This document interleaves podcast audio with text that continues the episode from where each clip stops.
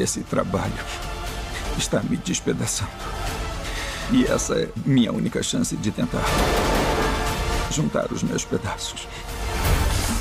Quando Deus te fala o que fazer, você não pode hesitar. Bom dia, boa tarde, boa noite, fãs dos filmes de ação. Meu nome é Marcos e este é o canal Marcos Slash. Hoje vamos falar sobre o filme O Som da Liberdade. Vou falar tudo o que eu achei dele. Roda a vinheta.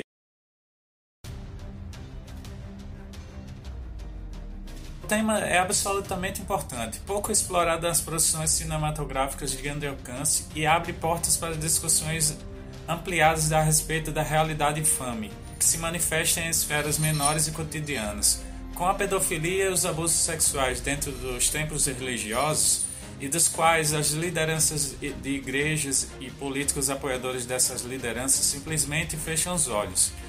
E vai até as esferas grandiosas, com o sequestro de crianças e adolescentes com fim de exploração sexual e outras práticas, sobre os quais não vemos investigações rastreando o dinheiro das operações ou quem são as grandes figuras por trás desses atos.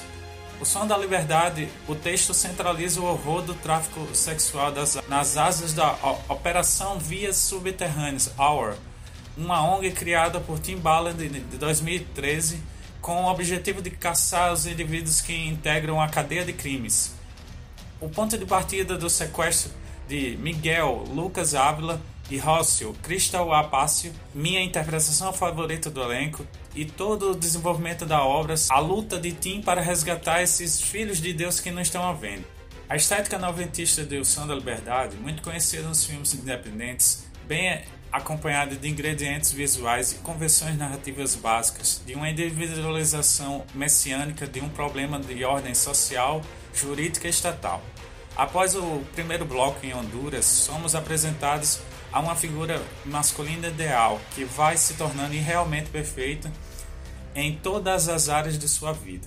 A direção cria uma dinâmica excessiva de closes e quadros em que enquadro a figura de Jim Caswell, canastão como sempre, com um olhar perdido, tendo duas ou três cenas com a, a, as emoções bem encenadas tornando a, alguém que encabeça a luta pela justiça, num enredo que jamais sai da superfície. E não sai da superfície porque não está interessado em usar o poderoso tema de discussão para o cerne da nojeira da pornografia infantil.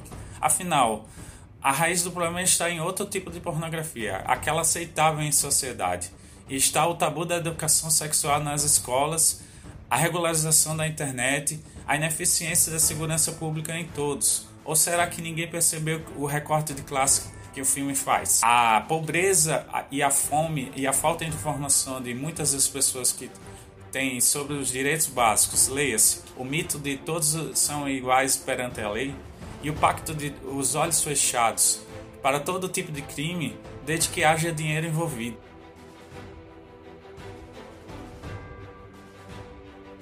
Mas discutir verdadeiramente o abuso sexual de menores em escala internacional é muito complexo para uma obra que se ancora na criação de um homem-mito vindo da Terra da Liberdade.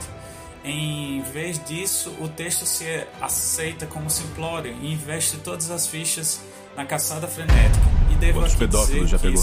288. os cineastas as cenas de tensão e suspense, que são as únicas bem construídas no longo glorificando um único homem individualizando a fonte dos problemas ao tentar responder a perguntas complexas com respostas simples, disse que esse filme é a rede de crime é a, internacional a grande de mídia não quer mais que você rápido veja. que o mundo já Bem, depois de tê-lo visto, eu tenho certeza que a grande mídia não tem absolutamente nenhum motivo para impedir que você veja vez, Som da Liberdade. criança é vendida dez vezes por dia. um comum, Os com um filhos de Deus não estão à que normalmente agrada aos que gostam dos conflitos resolvidos por um salvador de valores con- conservadores. Embora se venda de uma obra que se discute e expõe a crítica seriamente o problema que aborda, o porquê de uma mentira. O Som da Liberdade está mesmo focado em vender um entretenimento chamativo com o endeusamento do protagonista.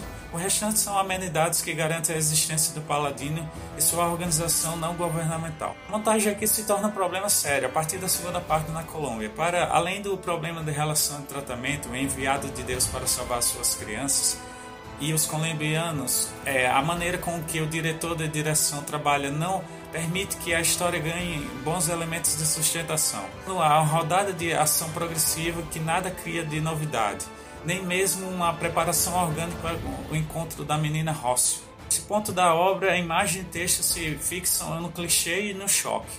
O que se faz é contar uma história de um homem visto e representado como um herói cristão capaz de resolver os problemas que o filme pincela despreocupadamente com direção e fotografia, imbida de todo tipo de filme monocromático e, um, e uma história de eixo ação e sem focar nas verdadeiras causas do problema, sem apontar caminhos viáveis e as socialmente bem construídos de uma mudança, algo que o diretor e todo o marketing da obra sugere que o filme faz, quando na verdade centralizam a esperança de um único faz tudo milagroso. A mensagem de encerramento reforça a passividade da plateia, praticamente clamando que se encontre um novo herói local, que fará sozinho aquilo que as forças oficiais não fazem. Nada se questiona ou contextualiza. A saída é o endeusamento de um justiceiro conservador com cara de mártir e encarnação da perfeição. E vocês que ainda não viram, ainda queiram ver, está em cartaz nos cinemas. Vocês que viram, o que acharam? Gostaram, não gostaram? Se inscrevam no canal, deixem nos comentários sugestões, dê like no vídeo, compartilhe com seus amigos. Canal Mark Slash, onde a cultura pop ganha vida. Até a próxima!